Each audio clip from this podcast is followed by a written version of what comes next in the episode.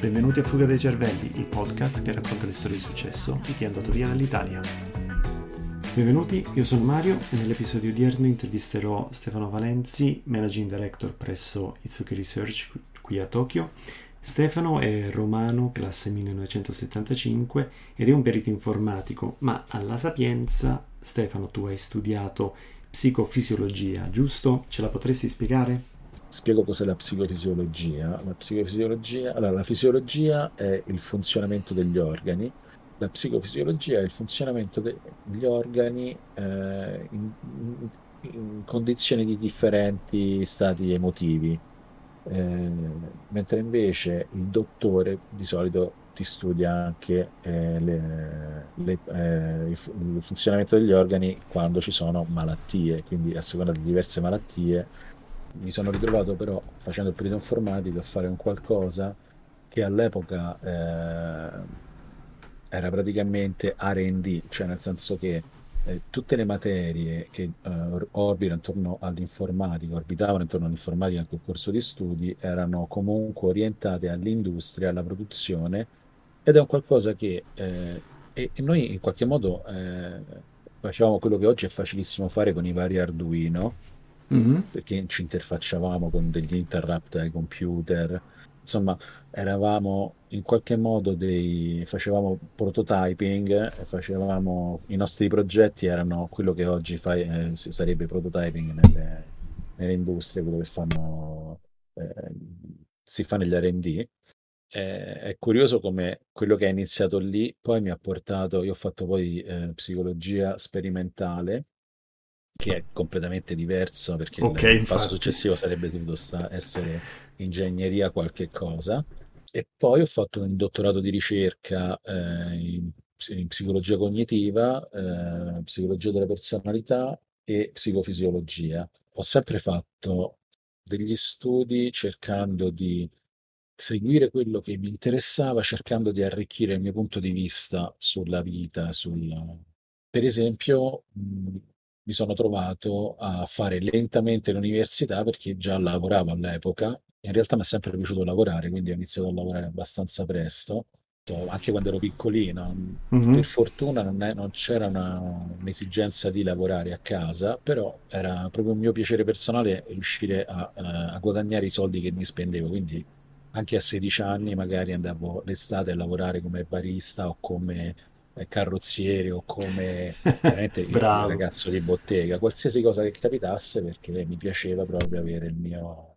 Comunque, tornando indietro all'università, sì, prego. Ho lavorato... Scusami. Abbiamo... hai detto dodici ore, no? Per questo podcast uso Ben-Hur come, come base minima, quindi oh, parla quanto vuoi. Dicevo, la... lavoravo, ho sempre fatto eh, lavori anche durante l'università. Mm-hmm. E... intorno ai trenta anni è uscita fuori questa cosa, io mi, mi ero laureato, era uscita fuori questa cosa, dei professori mi dicevano perché non... ero rimasto comunque facendo... Allora io ho fatto un percorso eh, sperimentale che era molto particolare, perché eravamo in classi eh, da dieci dodici persone, perché nessuno voleva fare eh, questo corso di studi che era comunque eh, metà eh, tecnico-matematica, l'altra metà eh, di medicina. Infatti eh, è una formazione che viene fatta al... alla facoltà di medicina, eh, e quindi diciamo che la maggior parte degli psicologi, eh, la maggior parte delle persone che studiava psicologia non voleva eh, fare questo tipo di percorsi, ma voleva fare un qualcosa di più, eh, diciamo, lettino paziente, per com'è la, la visione normale di, certo. della psicologia. E eh, senti, scusami se no, ti interrompo. Sì, prego, prego. Eh, e, allora, siamo arrivati alla tua laurea, ma prima della laurea avevi fatto qualche esperienza all'estero, oppure giusto magari il, il viaggetto in Inghilterra che poteva capitare? Allora, no, durante l'università eh, ho fatto dei viaggi, eh, diciamo mi sono preso delle, dei periodi sabbatici eh, che era, non di studio, esclusivamente di esperienza personale o di divertimento. Eh, come ho detto lavoravo, ma lavoravo comunque su base freelance, quindi non avevo obblighi. Certo. eh, e questo mi ha portato comunque ad avere del, dei, dei risparmi. Le, per esempio ho, durante l'università una mia ragazza eh, stava facendo l'Erasmus in Spagna e sono stato a vivere in Spagna qualche mese. Ottimo, eh, ho, ottimo. Ho fatto esperienze simili, anche un, un mio amico ha fatto l'Erasmus in Portogallo, ho vissuto qualche mese in Portogallo, ecco. Quindi mi è capitato di fare esperienze all'estero, ehm, però ecco, erano separate. Io le vedevo comunque, l'ho sempre vissute come un discorso di arricchimento personale. Non avevo la fretta di, di lavorare, ma comunque lavoravo. Io già al, eh, diciamo, durante l'università eh, avevo raggiunto un'indipendenza economica, quindi mm. eh, non avevo, ero, non pesavo su altri e quindi eh, dettavo da solo il mio, il mio ritmo, ecco. Quindi, certo. Sì, facendo questa laurea eh, molto elitaria, o comunque eravamo pochi, mm-hmm. ci capitava di fare le gite con i professori, di andare a pranzo con i professori, perché eravamo in classi da dieci, era, sembrava di stare a scuola, e si facevano gruppi di lavoro. È, è stata un'esperienza molto particolare, ma anche molto bella questa qua universitaria. E... Eh, praticamente i professori mi hanno spinto a continuare, perché psicologia sperimentale, diciamo che in realtà la fa chi vuole fare il ricercatore, chi vuole fare lo scienziato, fra virgolette. E quindi eh, mi hanno detto, ma scusa, perché non continui? Ma io all'epoca già lavoravo, avevo una fidanzata in Italia, non... Eh, non lo so, non, eh, non mi sembrava una cosa, ho detto ma il ricercatore, in Italia il panorama poi non mi sembrava eccezionale. Esatto. Eh, no, ma perché poi comunque eh, l'opzione qual era? Di andare in, all'università e fare magari quattro cinque anni di, di gavetta e per poi sperare di essere scelto, per poi forse andare da un'altra parte, insomma... Il panorama non mi entusiasmava, mm. però mi hanno detto, dai, prova a fare questo dottorato. Ho tentato e l'ho vinto. E mi hanno detto, guarda, c'è l'occasione di andare eh, a Tokyo. Ma io ho detto, ma se devo fare il dottorato, allora lo facciamo bene. Cioè, non so, esatto. esatto. Se non mi avessero detto, c'è l'occasione di andare a Tokyo, forse non avrei fatto il dottorato. Mm-mm. Però invece, prospettandomi questa opzione, ho detto, guarda, quasi quasi. E quindi dopo un anno che, che stavo in Italia a fare il dottorato, sono partito così, diciamo, per fare sei mesi all'estero, in Giappone, e ancora non ho finito di farli. Non sono più tornato. Quanti, quanti anni fa? Eh, quattordici sta... anni fa. Ok, ok, ok. E senti, giusto per magari quel, quegli ascoltatori che potrebbero avere il fidanzato o la fidanzata in Italia. E... Eh no, andrà tutto benissimo, vi lascerete. Non c'è problema. Ok, ok, quello volevo chiedere perché alla fine, insomma, è... credo che sia un, un panorama comune a tutti. Bene, eh, bene, quindi... Eh, no, beh, non voglio, non voglio, non lo so, nel mio caso specifico sono intercorse, allora, quello che si Vai. dice sempre, la relazione a distanza è più complessa, sì, ed è vero. Sì, sì. Se in una situazione complessa o comunque più mh, fragile avvengono fatt- mh, ci si mettono fattori esterni, eh, è chiaro che la coppia è meno forte ed è più facile che si rompa. Esatto, esatto. La vita esatto. comunque ti testa eh, spesso con cose imprevedibili e anche a volte non piacevoli. Se, eh, se non si sta insieme le cose si affrontano sicuramente peggio e quindi c'è più facilità che eh, una relazione finisca, ecco.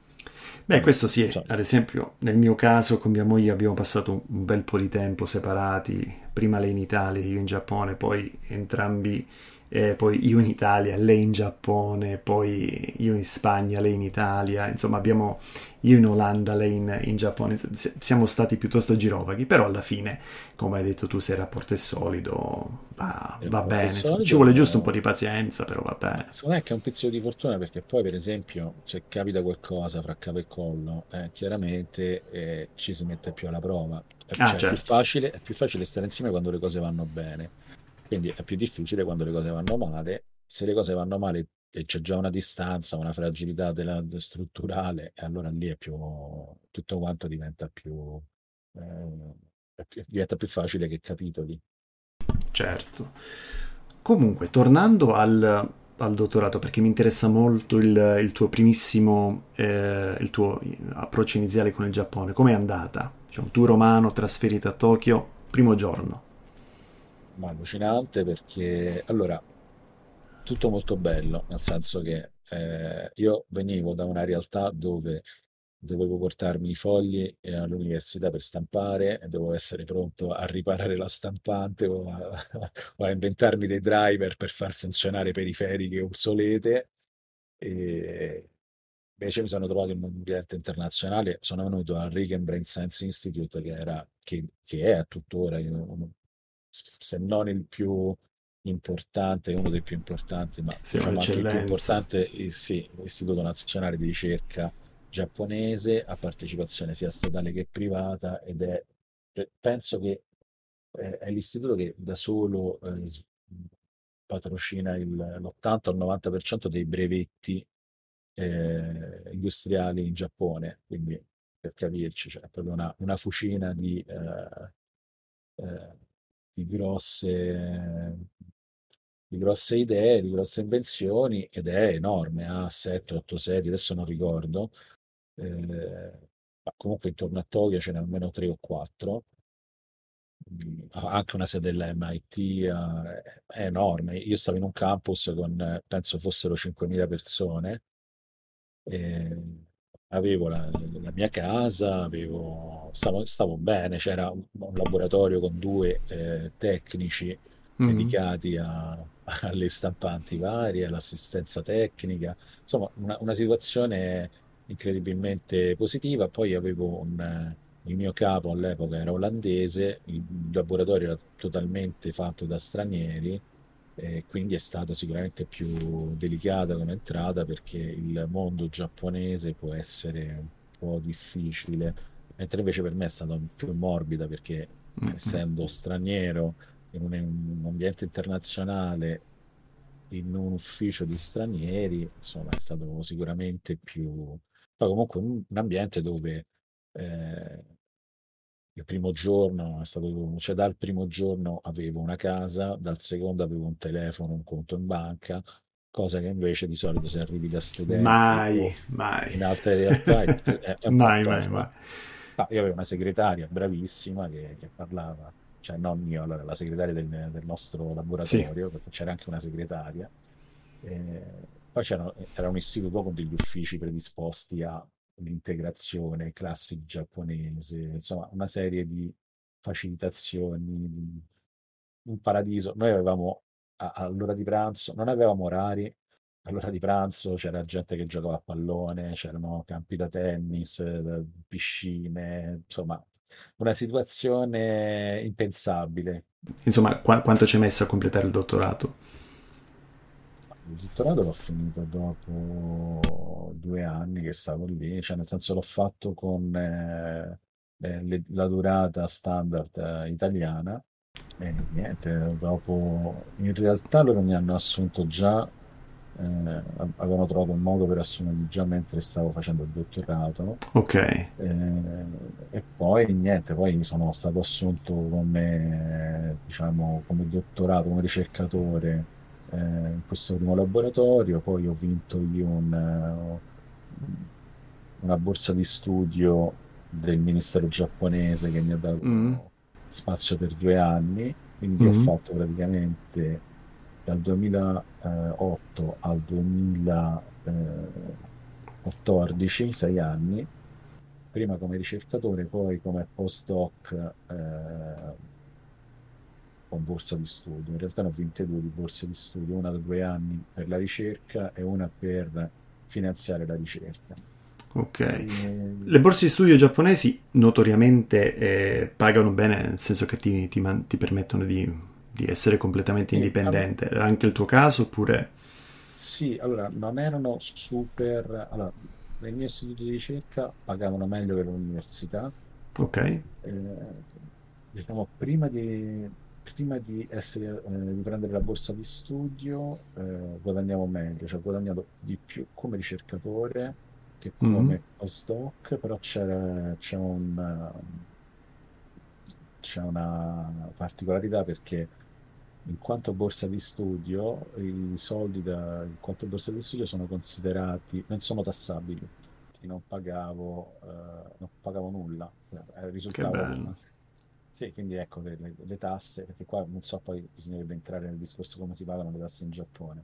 Però, poi magari faremo un episodio a parte noi due, giusto? Però, per, ecco, lo sai, ecco. Per deliziare i, i, gli ascoltatori. Sì, sì, sì, le tasse in Giappone sono, in generale sono più basse che, l'Italia, che in Italia, eh, però eh, bisogna stare attenti perché... Ci sono... sono le fasce. Esatto, ci sono tante fasce, poi ci sono le tasse comunali che sono separate dalle, dalle tasse sul salario. Esatto, esatto, esatto. Ci sono una serie di tasse che ti paghi da solo, altre che ti paga la società, però sì. Diciamo che prende... risultando che prendevo eh, uno stipendio di zero, eh, chiaramente mm. tut...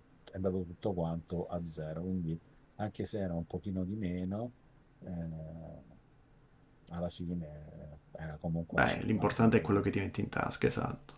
E senti, questa dopo l'esperienza eh, come ricercatore o comunque all'università in questo centro di ricerca, come ti è venuto in mente di, di lanciare la tua azienda? È stato un passo, diciamo, successivo al, alla, alla carriera accademica oppure ci sono state altre situazioni intermedie?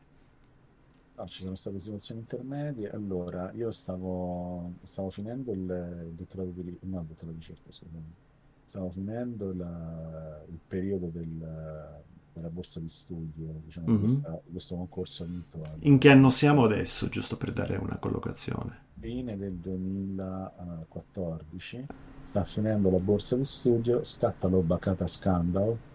Mm-hmm. Eh, cioè praticamente una ragazza che lavora nel nostro istituto di ricerca, non nella nostra sede ma eh, comunque nel nostro istituto di ricerca in un'altra città, prende fischi per fiaschi, pare, mm-hmm. senza, pare che non sia stato intenzionale, ha pubblicato una cosa che non è riuscita a replicare, presa malissimo dai giapponesi mh, perché eh, ah, tu prendi i soldi delle tasse, tu rappresenti il Giappone e tu ti sei macchiata di... di questa cosa infame che poi in realtà nella ricerca capita di prendere cantonati come qualsiasi altro lavoro.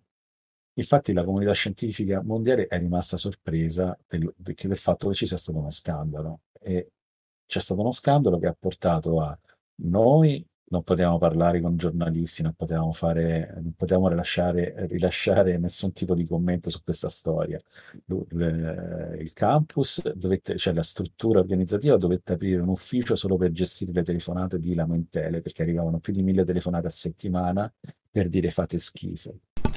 Il, ah, il tipo che ha, ha assunto questa qua si è, si è suicidato. Lei davvero? Finire, sì, sì. Lei è andata wow. a finire in clinica psichiatrica, le hanno tolto il dottorato, gli hanno ribaltato la vita, qualsiasi virgola fuori posto gliel'hanno fatta pagare. Insomma, c'è stata una serie di danni a catena. E in questa situazione apocalittica, che cosa succede? Che io avevo fatto, eh, stavo progettando il mio futuro come ricercatore, avevo preso un grosso finanziamento da una ditta e la settimana sì. erano già stati approvati e la settimana prima di eh, emettere il, l'assegno scatta questo scandalo e bloccano tutto per una settimana e poi mandano una mail dicendo in questo momento ci sentiamo a disagio ad essere associati con la vostra, col vostro nome. Eh, ci vogliamo pensare su bla bla bla, adesso è un po' difficile, il giapponese dice adesso è un po' difficile, vuol dire che era vuol dire no, esatto, esatto. E, e quindi ho detto vabbè, allora adesso che faccio? Poi stavo comunque in una, una situazione particolare perché eh, l'istituto dove stavo io eh, stava da, avrebbe cambiato gestione, ave, faceva, fanno progetti da dieci anni rinnovabili in altri dieci anni. Stavo andando vicino al termine del mandato dei venti anni, eh, quindi io sapevo che lì potevo starci in altri due o tre anni. L'idea mia era quella di iniziare a lavorare con finanziamenti da ditte private grosse, perché poi potevo... Già stavo pensando all'inserimento nel lavoro fuori dall'accademia, perché prendere lavorare per Tizio, Caio e Sempronio, che stanno fuori e ti finanziano, ti fa conoscere, ti dà credito e poi ti, ti permette poi di entrare magari da loro. Però questa cosa mi ha mandato un po' south tutto quanto, come si dice, in malora, ecco, in italiano. Mm-hmm. e la prospettiva di continuare a fare il ricercatore eh, non mi piaceva troppo, perché avrei dovuto forse viaggiare, ricominciare da capo, poi cambi laboratorio, magari devi ricominciare gli studi. Avevo, mio figlio stava per nascere, comunque il discorso qual era? Non mi andava di, eh, di continuare a fare questo lavoro, perché fammi provare a trovare un, un posto nel, nell'industria come eh, impiegato. La cosa che eh, ho iniziato a mandare il curriculum senza sapere però bene come relazionarmi. Poi io, ecco, una cosa, ero qua già da quattro, cinque, sei anni, però non, ero qua già da sei anni, ma non, non parlavo giapponese. Ok, come il tuo giapponese adesso? Ma abbastanza scarso, cioè, senso che... Ok. Allora, riesco a fare cose di survival, però non, no, okay. La capacità di espressione abbastanza scarsa. Dialogo bene con un bambino fino ai tre quattro anni. Ok.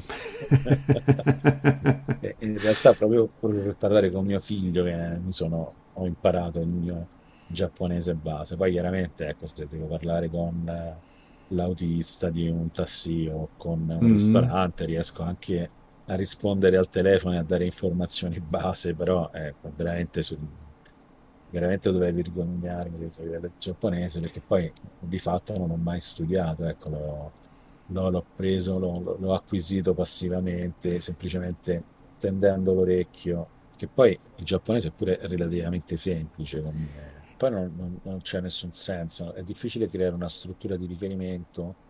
Sì, poi la grammatica, sì, esatto, poi la, la struttura della frase è quasi ribaltata rispetto all'italiano. La grammatica non è difficile, no, la grammatica no, però ci sono così tante espressioni che, che vengono utilizzate anche nel quotidiano che insomma la rendono, la rendono difficile. Ma poi guarda, come per noi che viviamo all'estero ormai da tanti anni, alla fine il livello della lingua è sempre quello che, che ti serve. Quindi se il tuo giapponese si è fermato a quel punto vuol dire che quello ti serve. Ma e difficilmente... Io, comunque lavoravo nella ricerca, ho sempre lavorato in inglese. In inglese, esatto. Il mio inglese esatto. È sicuramente migliorato, però ecco, non, non ho mai avuto la necessità. Chiaramente mm-hmm. La necessità fa virtù e in questo caso è proprio il punto. Non ho mai avuto la necessità di, di imparare, quindi non l'ho mai imparato. Eh, okay. Poi... C'è anche da dire che non, non sono mai stato qui in Giappone con l'idea di rimanere qui in Giappone, cioè navig- navigavo a vista, ho detto mm. ma adesso faccio sei mesi, poi un anno, poi ti lasci la ragazza, vinci una borsa di studio, fai questo, fai quello, ti sposi, sì. Però sì, sì, sì. Non ho mai pensato, tuttora, non ho mai pensato, mi sono sposato quindi non, non mi muovo, ma non, ma, a, a, adesso anche dico, boh, adesso sono qui, ma se domani... Il, il, la vita mi porterà da un'altra parte, eh, sono anche disposto a muovermi, cioè nel senso non è che... Concordo con te che alla fine non, anche per noi che abbiamo passato i quaranta, insomma siamo, siamo tra i quaranta e i cinquanta, e alla fine non, non ci va di, di considerare la nostra posizione attuale quella definitiva. Se si dovesse trovare qualcosa di meglio lo potremmo sì, sì, sicuramente sì, valutare. Sì, sì. sì.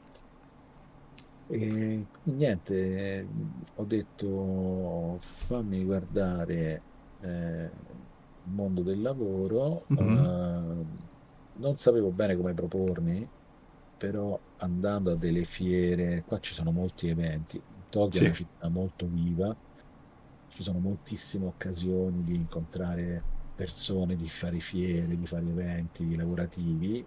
Andando in questi eventi ho conosciuto gente, mi sono presentato direttamente al capo dell'azienda di questo e di quello e relativamente in tempi, anche perché poi la ditta da dove venivo, questo istituto di ricerca è considerato molto importante, è considerato molto bene, quindi era un ottimo pedigree. Sì. Eh, mi hanno offerto sub, quasi subito un, un lavoro, in realtà ho dovuto addirittura scegliere fra due lavori. Entrambi erano a tempo indeterminato, uno certo. Con l'azienda eh, che però voleva aprire il suo dipartimento R and D, mm-hmm. L'altro invece era con un'azienda enorme che eh, era sempre, in entrambi i casi era da, un lavoro da diciamo manager barra direttore, eh, però in un'azienda, quella piccola, c'era, c'era tutta la potenzialità dell'azienda piccola, e certo. Quella grande invece no. C'era. Quindi eh, ti, hai, hai fiutato la, la, la tipica gerarchia giapponese oppure? Eh... No, mi hanno ingannato, cioè nel senso ah, che okay. Allora, eh, quella grande magari faceva meno finta di, eh, di essere old style e tutto sommato però aveva una struttura che parlavano comunque inglese.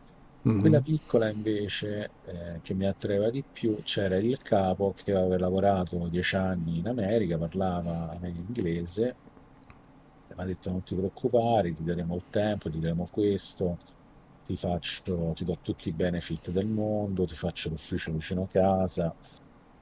E quindi ho detto ok dai, facciamo questa cosa. E dopo mm. due anni che non arrivava nulla e che si erano rivelati comunque essere veramente old style come mentalità in tantissime cose, ho detto non, non, non mi trovavo più bene. Quindi quando è venuta fuori l'occasione di creare un'azienda con altri partner, eh, ci sono, ci sono fiondato, ecco. Poi sì. Io mi che portavo poi...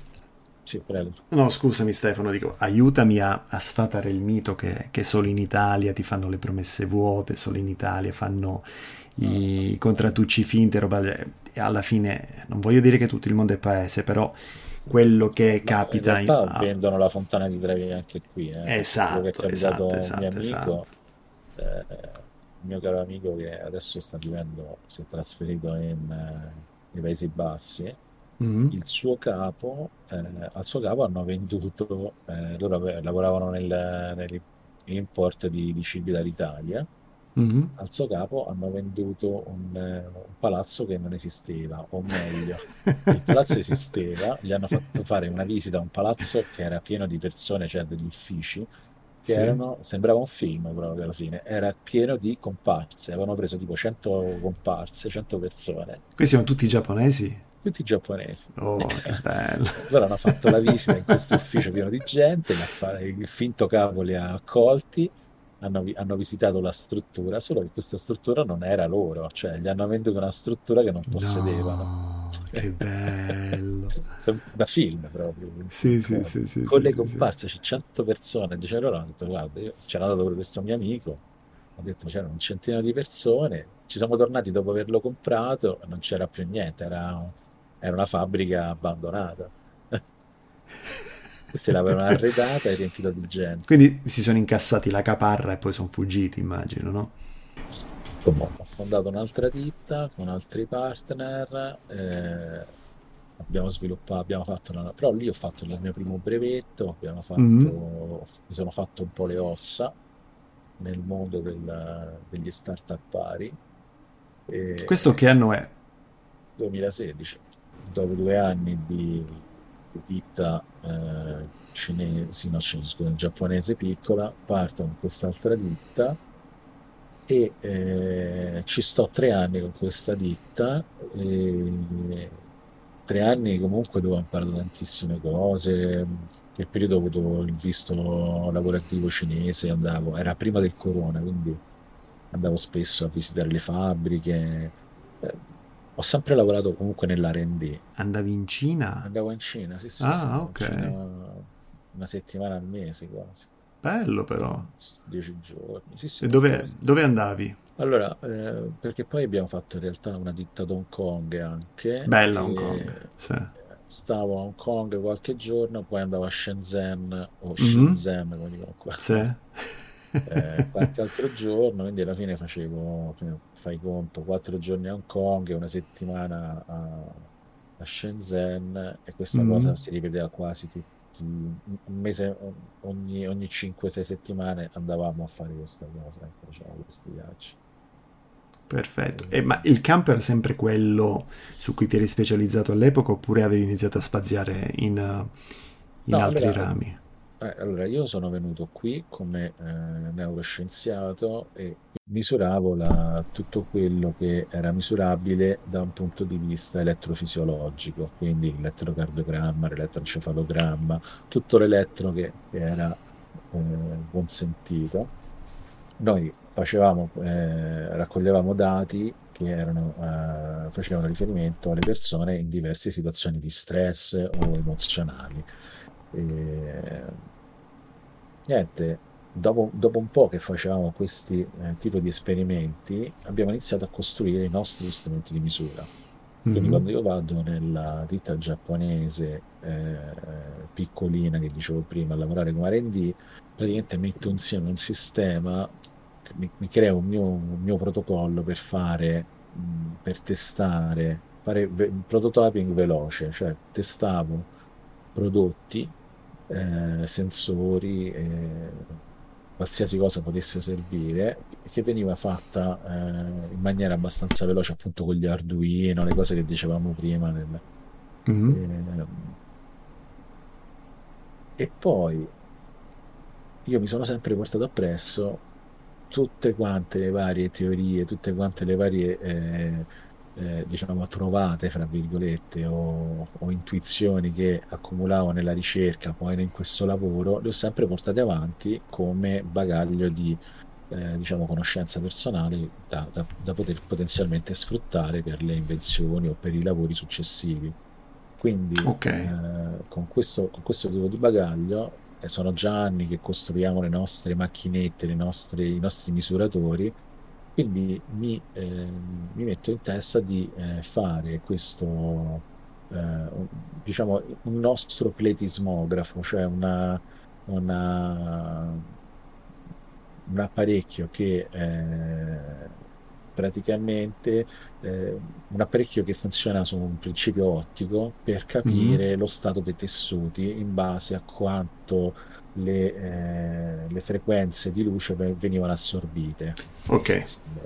Quindi okay. se tu sai quanta energia emetti eh, dal punto di partenza, poi la misuri, quanta, quanta, puoi verificare quanta ne è stata assorbita e, e inferire, che ne so, che in base a questo allora eh, il tessuto possiede queste caratteristiche piuttosto che altre. E quindi abbiamo fatto il nostro brevetto, abbiamo sviluppato questa cosa, andava tutto quanto molto bene, abbiamo preso anche, abbiamo anche iniziato a licenziare, eh, a fare delle licenze su questo brevetto, quindi diciamo che eh, i soldi non mancavano. E in questa situazione che si stava mettendo molto bene ho pensato, va bene, si sta mettendo tutto molto bene, eh, ho spazio per aprire un altro, un altro mio progetto con altre persone, e in quel frangente nel duemiladiciannove ho creato Itsuki come, okay. diciamo, come seconda ditta. Poi eh, per una serie di vicissitudini quella ditta lì, mi sono staccato da quella realtà. Però che cosa è successo? Dopo sei mesi che abbiamo aperto Itsuki è arrivato il corona, ah, yeah. che, che è ah, stata yeah. una cosa che ci ha abbastanza spiazzato. Poi Eh, diciamo siamo riusciti a prendere per esempio finanziamenti statali perché avevamo mm-hmm. appena aperto, quindi non potevamo dimostrare che eravamo stati danneggiati dal corona, eh, quindi non abbiamo praticamente mai preso soldi statali, mai finanziamenti. mm. eh, i soldi che pensavamo di spendere in un modo li abbiamo dovuti, dovuti poi spendere in un altro, eh, progetti che erano già eh, mezzi eh, avevamo pensato a una serie di, di progetti che poi abbiamo dovuto interrompere perché le risorse erano diverse, le esigenze pure, e alla fine quindi siamo un po' più spostati verso un R and D eh, on demand, cioè abbiamo detto noi possiamo fare, possiamo fare l'R and D, vediamo un po' quello che ci chiedono eh, altre ditte, eh, noi sviluppiamo prodotti e il, la nostra idea, il nostro business model in questo qual era? Che io ti faccio, siccome ho le conoscenze in Cina per produrre, sappiamo mm-hmm. produrre cose, io ti faccio la ricerca a pochissimo prezzo, ti produco quello che ti serve a te e poi te lo vendo. Te lo vendo okay. ovviamente a un, un piccolo, Col markup, piccolo certo. profitto, però è una sorta di royalty sì. che mi vado a prendere. Così è una, è una, rendevo più facile lo sviluppo, perché, perché sennò sviluppare costa tantissimo. Quindi rendevo mm-hmm. più facile lo sviluppo a ditte terze, sperando poi di potergli vendere il prodotto e guadagnare così, fare un portafoglio clienti che potesse darci una base solida. Così bene, abbiamo bene, fatto, bene. Così siamo arrivati poi a fare questa, a brevettare il, il prodotto che abbiamo, che, che stiamo sponsorizzando in questi giorni. E, e... Infatti parliamo, parliamo del Kickstarter che hai lanciato quando è stato sì, il venti, venti luglio? Sì, più o meno. Ok, diciannove venti luglio. Ok, parliamo di questo Kickstarter. Poi metterò in, um, nella, nella didascalia dell'episodio anche, anche il link, insomma, per chi dovesse ascoltare sì. l'episodio prima che, prima che finisca il Kickstarter. Possiamo eh. già dire che comunque hai raggiunto il, il, l'obiettivo sì. minimo, quindi eh, verrà finanziato. Complimenti. Sì, sì, sì. Grazie. Allora, diciamo che eh, chiaramente chiunque stia ascoltando in questo momento è obbligato a, a mettere... Ad acquistarlo, esatto. Compreso il sottoscritto, ovviamente. cinque certo, anni certo. di sfortuna terribile. No, allora, diciamo che eh, no, in realtà non può essere, il prodotto non può essere venduto fuori dal Giappone in questo momento. Mm-hmm. Facciamo un passo indietro. Spieghiamo prima il prodotto, esatto. Abbiamo, sì. sviluppato, abbiamo sviluppato una tecnologia che poi sta in questo prodotto che si chiama Air Terasu. Adesso spieghiamo che vuol dire Air Terasu. Mm-hmm. Eh, abbiamo sviluppato una, una tecnologia che abbiamo chiamato Purple Blue, o P B L qua per i giapponesi. E questa tecnologia ha eh, il potere di... è una luce. Praticamente abbiamo creato un nuovo tipo di eh, purificatori di ambienti mm. capaci di sanitizzare sia l'aria che le superfici, praticamente tutto quello che viene toccato dalla luce, eh, testato ed efficace contro il, ad, a inattivare il corona. Mm. E abbiamo fatto poi una... questo è stato studiato da eh, ditte esterne, perché chiaramente abbiamo voluto fare le cose per eh, bene, certo. per bene. Poi in casa abbiamo fatto una serie di esperimenti più fattibili, anche perché io non posso fare esperimenti per, con il corona, con virus trasmissibili all'uomo, così in, in strutture a caso. Però abbiamo fatto altri tipi di esperimenti con i batteri, con, con delle muffe, cose più eh, all'acqua di rose, le abbiamo fatte in casa tranquillamente. E comunque, ecco, appunto, questa, questa luce eh, riesce a sanitizzare Eh, qualsiasi ehm, batteri, muffe, ehm, funghi, virus. Non ha, no, non ha costi di manutenzione, non fa male alle persone, non, non rovina i materiali, eh, insomma ha una, una serie di, eh, di vantaggi. È una cosa che esiste, cioè ci sono del, dei competitor che hanno fatto cose simili, però noi abbiamo la mm. nostra ricetta unica, una ricetta unica che eh, dà dei benefici unici, è un elemento luminoso che fa anche eh, arredamento, perché si presta poi sì. a arredare. Sì, sì, sì. Sì, sì, sì. Ed è un prodotto, ripeto, secondo noi molto interessante, attuale, perché poi comunque adesso qui in Giappone ieri mi sembra che ci sono stati trentamila nuovi casi di corona, insomma sì, è sì. un argomento abbastanza hot topic. eh, niente, vedremo come andrà. Ci sono molte resistenze dalle associazioni dei consumatori qui in Giappone. In Italia dobbiamo eh, fare un percorso un po' diverso, che inizieremo poi quando, quando troveremo qualcuno che ci aiuterà da quella parte a farlo. Mm. Eh, mm. Però insomma, ecco, diciamo che c'è un po' di burocrazia, non è solo in Italia, in realtà è in Europa, c'è una, c'è una, una procedura a parte, e quindi ecco, dovremo eh, aderire alle loro norme. Perfetto, anzi hai, hai anche creato il... il ponte per la domanda seguente che volevo farti, cioè hai parlato di Italia, ritorneresti? Ma eh, per le vacanze, dici tu? Per le vacanze adesso anzi è difficile perché ci sono pochi aerei, però esatto, facciamo, un, facciamo un'ipotesi. Esatto, esatto. Facciamo un'ipotesi. Itsuki ti permetterebbe di aprire una branca in Italia, andresti di persona a gestirla? Ah sì. Perché no? Mm, ok. E potessi fare un lavoro che, che mi piace, che mi soddisfa, perché poi per, per me la cosa importante, io sto facendo questa cosa senza arricchirmi assolutamente, soltanto perché c'è la passione, la, la certo, voglia di, certo, di certo. farlo, ecco, non... E troveresti secondo te un mercato che, che accoglierebbe prodotti innovativi come il tuo, oppure dovresti, eh, dovresti un po' adattarti alle regole una volta locali? Entrato, una volta entrato in Europa ci sarebbero anche diversi fondi, ci sarebbero anche diverse occasioni per...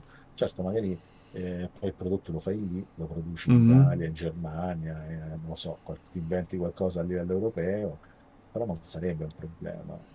Io non ho nessun sentimento anti-italico, anti-Europa, anzi, certo, è un certo, posto certo. bellissimo, eh, che adesso mi luogo semplicemente in vacanza, anche se, ecco, diciamo che vivendo in un paese molto pulito, eh, allora, il Giappone è un paese che fa sembrare sporca anche la Germania. Sì, sì, sì. Quindi, sì, sì, sì. No, perché io quando andai in Germania a vent'anni mi sembrava tipo un posto da incredibilmente pulito. Eh, adesso che torno in Italia invece mi sembra un posto incredibilmente sporco, senza offesa. Mm. Eh, io amo la mia città, amo l'Italia in toto. Eh, è un paese di una bellezza inarrivabile, inconcepibile per la maggior parte, de... per tutti, perché comunque non sei italiano. Mm. Io ancora un italiano posso solo invidiarci il paese più bello del mondo. Questa non è una retorica, è, è semplicemente la vita.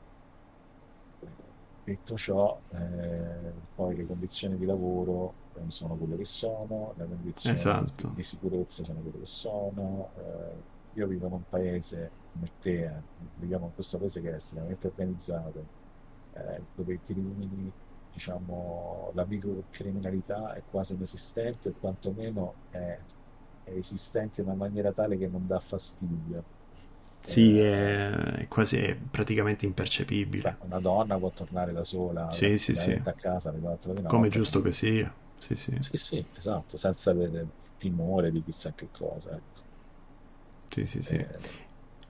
Eh, senti, invece, per, per qualcuno che, che magari adesso ci sta ascoltando e, e sta studiando nel, nel campo in cui magari esattamente no, perché abbiamo detto che la tua era una situazione piuttosto di nicchia, però eh, se ci fosse un, un ingegnere o, un, o un, uno studente di, di materie tecniche, quale consiglio daresti a lui o a lei eh, per espandere eh, il proprio raggio e magari trovare un dottorato di ricerca qui in Giappone?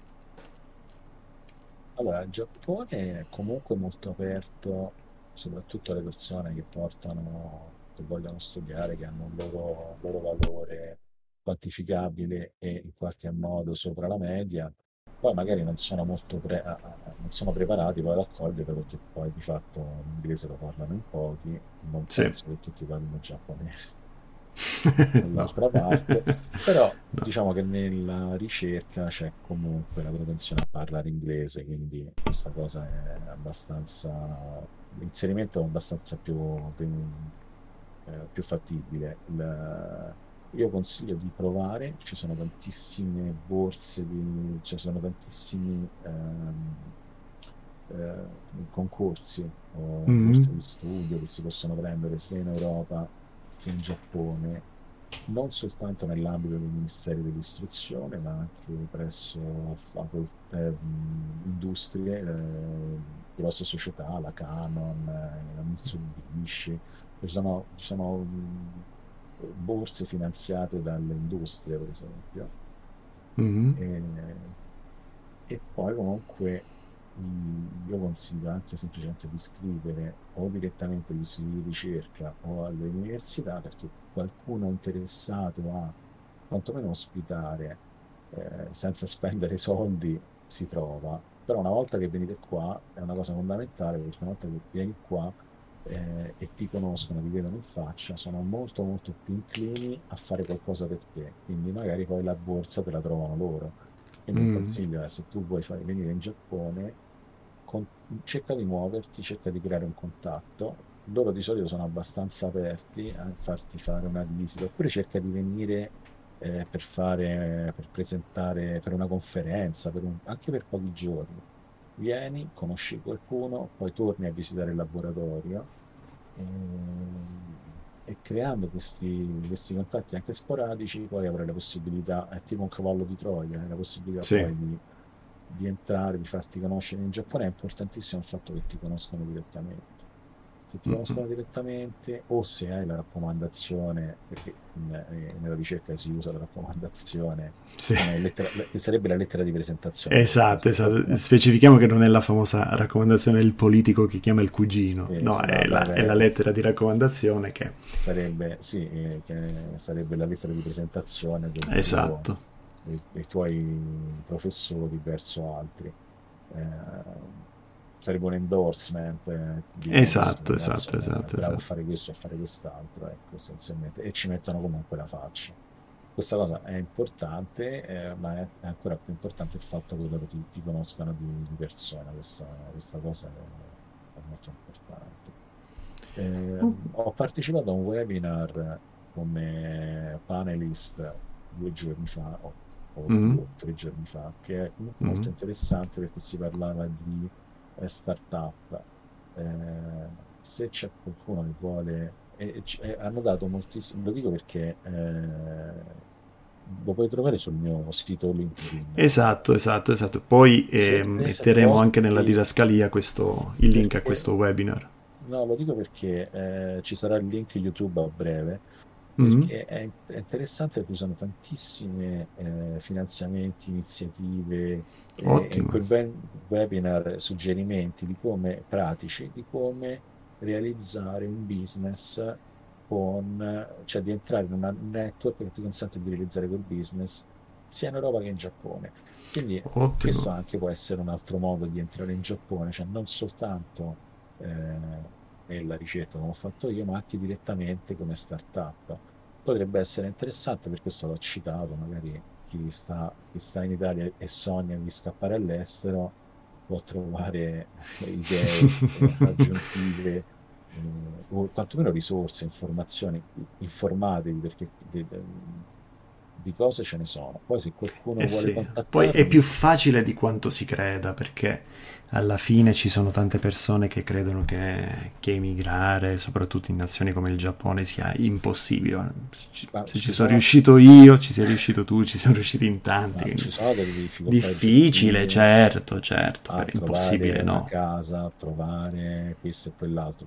All'inizio non è facile, però ci sono anche modi e persone che ti possono aiutare. Se, se, se vuoi dare anche il mio LinkedIn, eh, qualcuno vuole volentieri, sì, sì, sì, volentieri. Una cosa aggiuntiva, eh, basta che comprate un Air Terasu e, e rispondere alle vostre domande. Ah, non ho detto che vuol dire Air Terasu, ah, esatto. è, è una parola composta, una parola telescopica, mm-hmm. aria, Terasu invece è illuminazione. Ok. E, giapponese, perché poi comunque sì. il concetto è che eh, purifica gli ambienti eh, con, questa, con questa luce che si pro- pro- propaga nell'aria, eh, quindi quest'aria illuminata. Infatti il concetto giapponese, il, il marketing giapponese sta spingendo sul fatto che sia una luce magica, un po' okay. la Mago Pancione eh, o la Doraemon. Eh, sì. Però comunque il concetto è questo, perché bisogna poi veicolare una... Io all'inizio pure non, non è facile credere a qualcosa che non vedi, mm-hmm. credere a qualcosa che è altamente non tangibile, cioè il, il, i virus, i germi, i batteri, come fai? Anche, cioè, anche non lo so, non è, non è una cosa così palpabile, non è tangibile, quindi...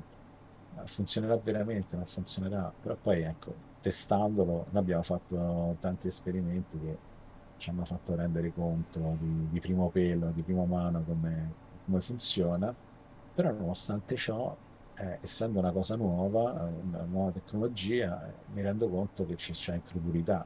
Anche amici mm. mi hanno chiesto, ma funziona il claim marketing? Guarda, po- posso confermare, perché eravamo in due nello stesso gruppo di WhatsApp con quell'altro ah, sì, ragazzo sì. che ti faceva domande un po', cioè alla fine, essendo tu uno scienziato e non, e non uno stregone, davi, davi le risposte eh, tecniche, però alla fine notavo che c'era ancora scetticismo. Ma... Eh... Lo, lo posso capire, lo posso capire perché siamo circondati da gente che fa claim su claim sì. e, e, non, e non importa, eh, l'obiettivo è, eh, vendere, quindi chi sta nel marketing, eh, comunque chi vende, eh, quello deve fare, quindi è il suo obiettivo. Eh. Però io vengo, vengo appunto dalla... Ho fatto proprio questa distinzione in quel webinar, dicendo che mm.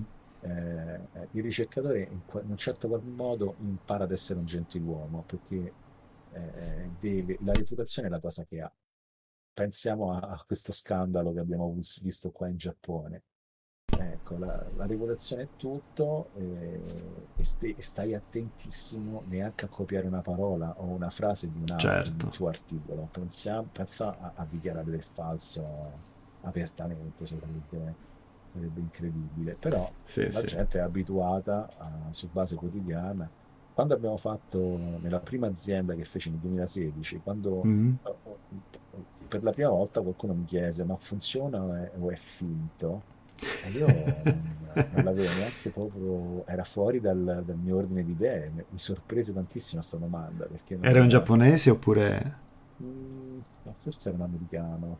Okay. Però comunque mh, fu veramente, mi sorprese, perché dissi: eh, ma come può essere finto? Poi però, ecco, sono sceso sulla terra, ho capito che fai un attimo, ti confronti con la realtà, capisci che là fuori c'è più più gente che fa claim o finte charity o che, che, che, che, che sia, certo. Eh, quindi cioè, alla fine lo capisco che, che l'atteggiamento è scettico, ma ci sta. Poi anzi, siate scettici, usate il vostro senso critico il più possibile, esatto, e, perché comunque ecco, better worry than sorry, come dicono gli americani. Esatto. Voglio preoccuparsi so. un pochino per dispiacersi poi. Va bene, Stefano, io eh, ti ringrazio tantissimo per il tuo tempo. Eh, chiarifichiamo an- chiariamo anche che per noi sono le undici e mezza passate di sera, quindi grazie mille per, aver, per averci concesso il... un'ora abbondante nella, nel dopocena. E come abbiamo già detto, metteremo sul, nella didascalia dell'episodio i link sia al webinar che al, che al, che al, che al Kickstarter di, di Stefano, che al sito della sua azienda, e anche eh, altri link che magari, che magari vorremmo condividere con chi ci ascolta. E che facciamo? Diamo un in bocca al lupo al agli altri italiani che vogliono eh, che vorrebbero unirsi sì. Sicuramente sì, cioè nel senso che vorrebbero unirsi alla piccola comunità italiana in Giappone, eh, è ovviamente piccola, ma è molto piccola, ci facciamo sentire però sì, sì, ci facciamo notare, facciamo no, esatto, però, ecco, fatevi, fatevi sentire anche su Facebook, so che ci sono dei gruppi, insomma cominciate a usare il web per quello che sia, e... sì. E, e poi guarda, esatto, cioè, soprattutto ai, ai, ai più giovani che ci ascoltano, ma anche a chi è, è della nostra età o più grande ed è stanco della, della sua attuale situazione, scriveteci, cioè, il modo migliore per, per eh, chiarire un po' la situazione, per, per avere risposte alle domande, e contattare chi sta facendo quel, per, chi stia facendo quel percorso di vita. Quindi non siate timidi, il mio LinkedIn è aperto, così come quello di Stefano, e così come anche i LinkedIn degli altri, eh, delle altre persone che sto intervistando in questo podcast, perché alla fine lo scopo è semplicemente dare più informazioni possibili eh, a chi eh, sta guardando un po' all'estero per, per darsi un uh, per darsi nuovi obiettivi. Bene, allora in bocca al lupo a tutti quanti, e come ha detto Mario, non fate, non siate timidi, e scrivete anche il mio LinkedIn o a uno dei nostri contatti. E grazie Mario per avermi ospitato in, questa, in questo podcast, è, stato, è stata un'esperienza molto piacevole. Grazie e... mille a te. Niente. E ci vediamo presto, ci vediamo presto. Volentieri, buon proseguimento. Ciao a tutti. Grazie Stefano, un abbraccio, ciao ciao. Ciao ciao.